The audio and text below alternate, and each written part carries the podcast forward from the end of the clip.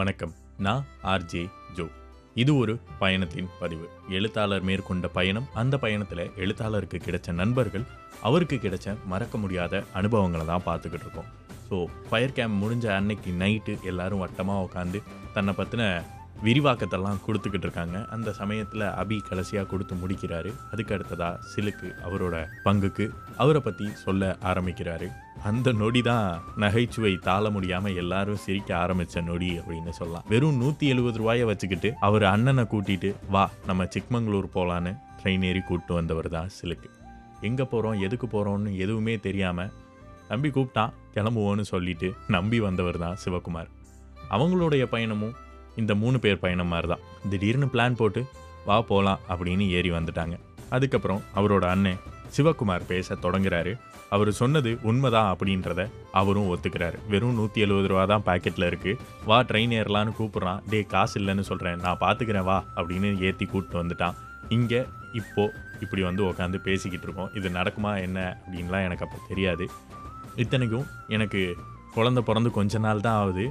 என் wife வந்துட்டு ஐயையோ குழந்தை அழுவுறான் அப்படின்னு சொல்கிற ஒரு கேரக்டர் அப்படிப்பட்ட ஒய்ஃபுக்கிட்ட என்னோடய குழந்தைய தனியாக விட்டுட்டு வந்திருக்கேன் அப்படின்னு சொன்னோன்னே சிலுக்கு உணர்ச்சி வசப்பட்டு ஆமாம் ஆமாம் இவனோட லவ் மேரேஜ் செம்ம இன்ட்ரெஸ்டிங்கான ஸ்டோரி இவன் கல்யாணத்தில் நாங்கள் ஆடாத ஆட்டமே இல்லை. நாங்கள் ஆடின ஆட்டத்தில் மண்டபத்தில் எல்லாரும் ஷாக் ஆயிட்டாங்க அப்படின்னு சிலுக்கு சொல்ல ஓ கல்யாணம் ஆன புது ஜோடியா நீங்கள் இல்லை இல்லைங்க. ஒரு வருஷம் ஆயிடுச்சு. நாங்கள் பல பிளான் போட்டோம். ஆனால் அந்த ஆண்டவன் எங்களுக்கு வேறு வேறு பிளான்லாம் போட்டு கொடுத்துட்டாப்ல அப்படின்னு ரொம்ப நகைச்சுவையாக அவரோட கல்யாண வாழ்க்கையை ரொம்ப சுருக்கமாக சொல்லி முடித்தார் கூடவே இன்னொரு விஷயத்தையும் சொன்னார். நீங்கள் எல்லாரும் சிலுக்கு இவ்வளோ வைப் பண்ணுறான் இவ்வளோ ஜாலியாக இருக்கான் ஜாலியாக இருக்கான்னு சொல்கிறதெல்லாம் கேட்கும்போது எனக்கு ரொம்ப புதுசாக இருக்குது ஏன்னா நாங்கள் அவனை சின்ன வயசுலேருந்து பார்த்துக்கிட்டு இருப்போம். சைக்கிளில் வருவான் பாட்டு பாடிக்கிட்டே வருவான்.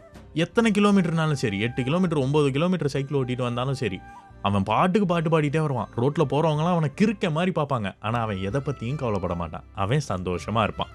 எங்களையும் சந்தோஷமாக வச்சுப்பான் அப்படின்னு ரொம்ப அழகாக சிலுக் என்ற கௌஷிக்கை பற்றி ஷார்ட்டாக ஒரு விஷயத்த சொன்னார்.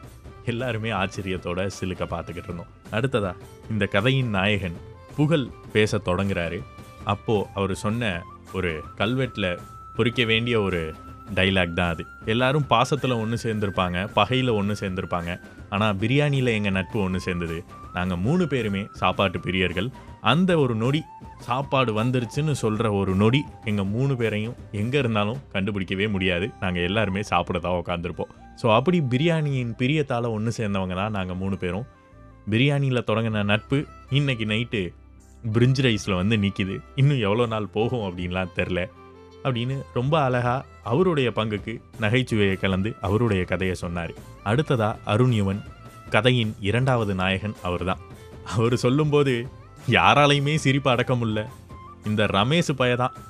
வேதா வரான் நீங்கள் வரீங்களா? அப்படின்னு கேட்டான். சரி ரெண்டு பேர் போகிறாங்க நம்மளும் போவோம்னு சொல்லி தலையாட்டினேன்.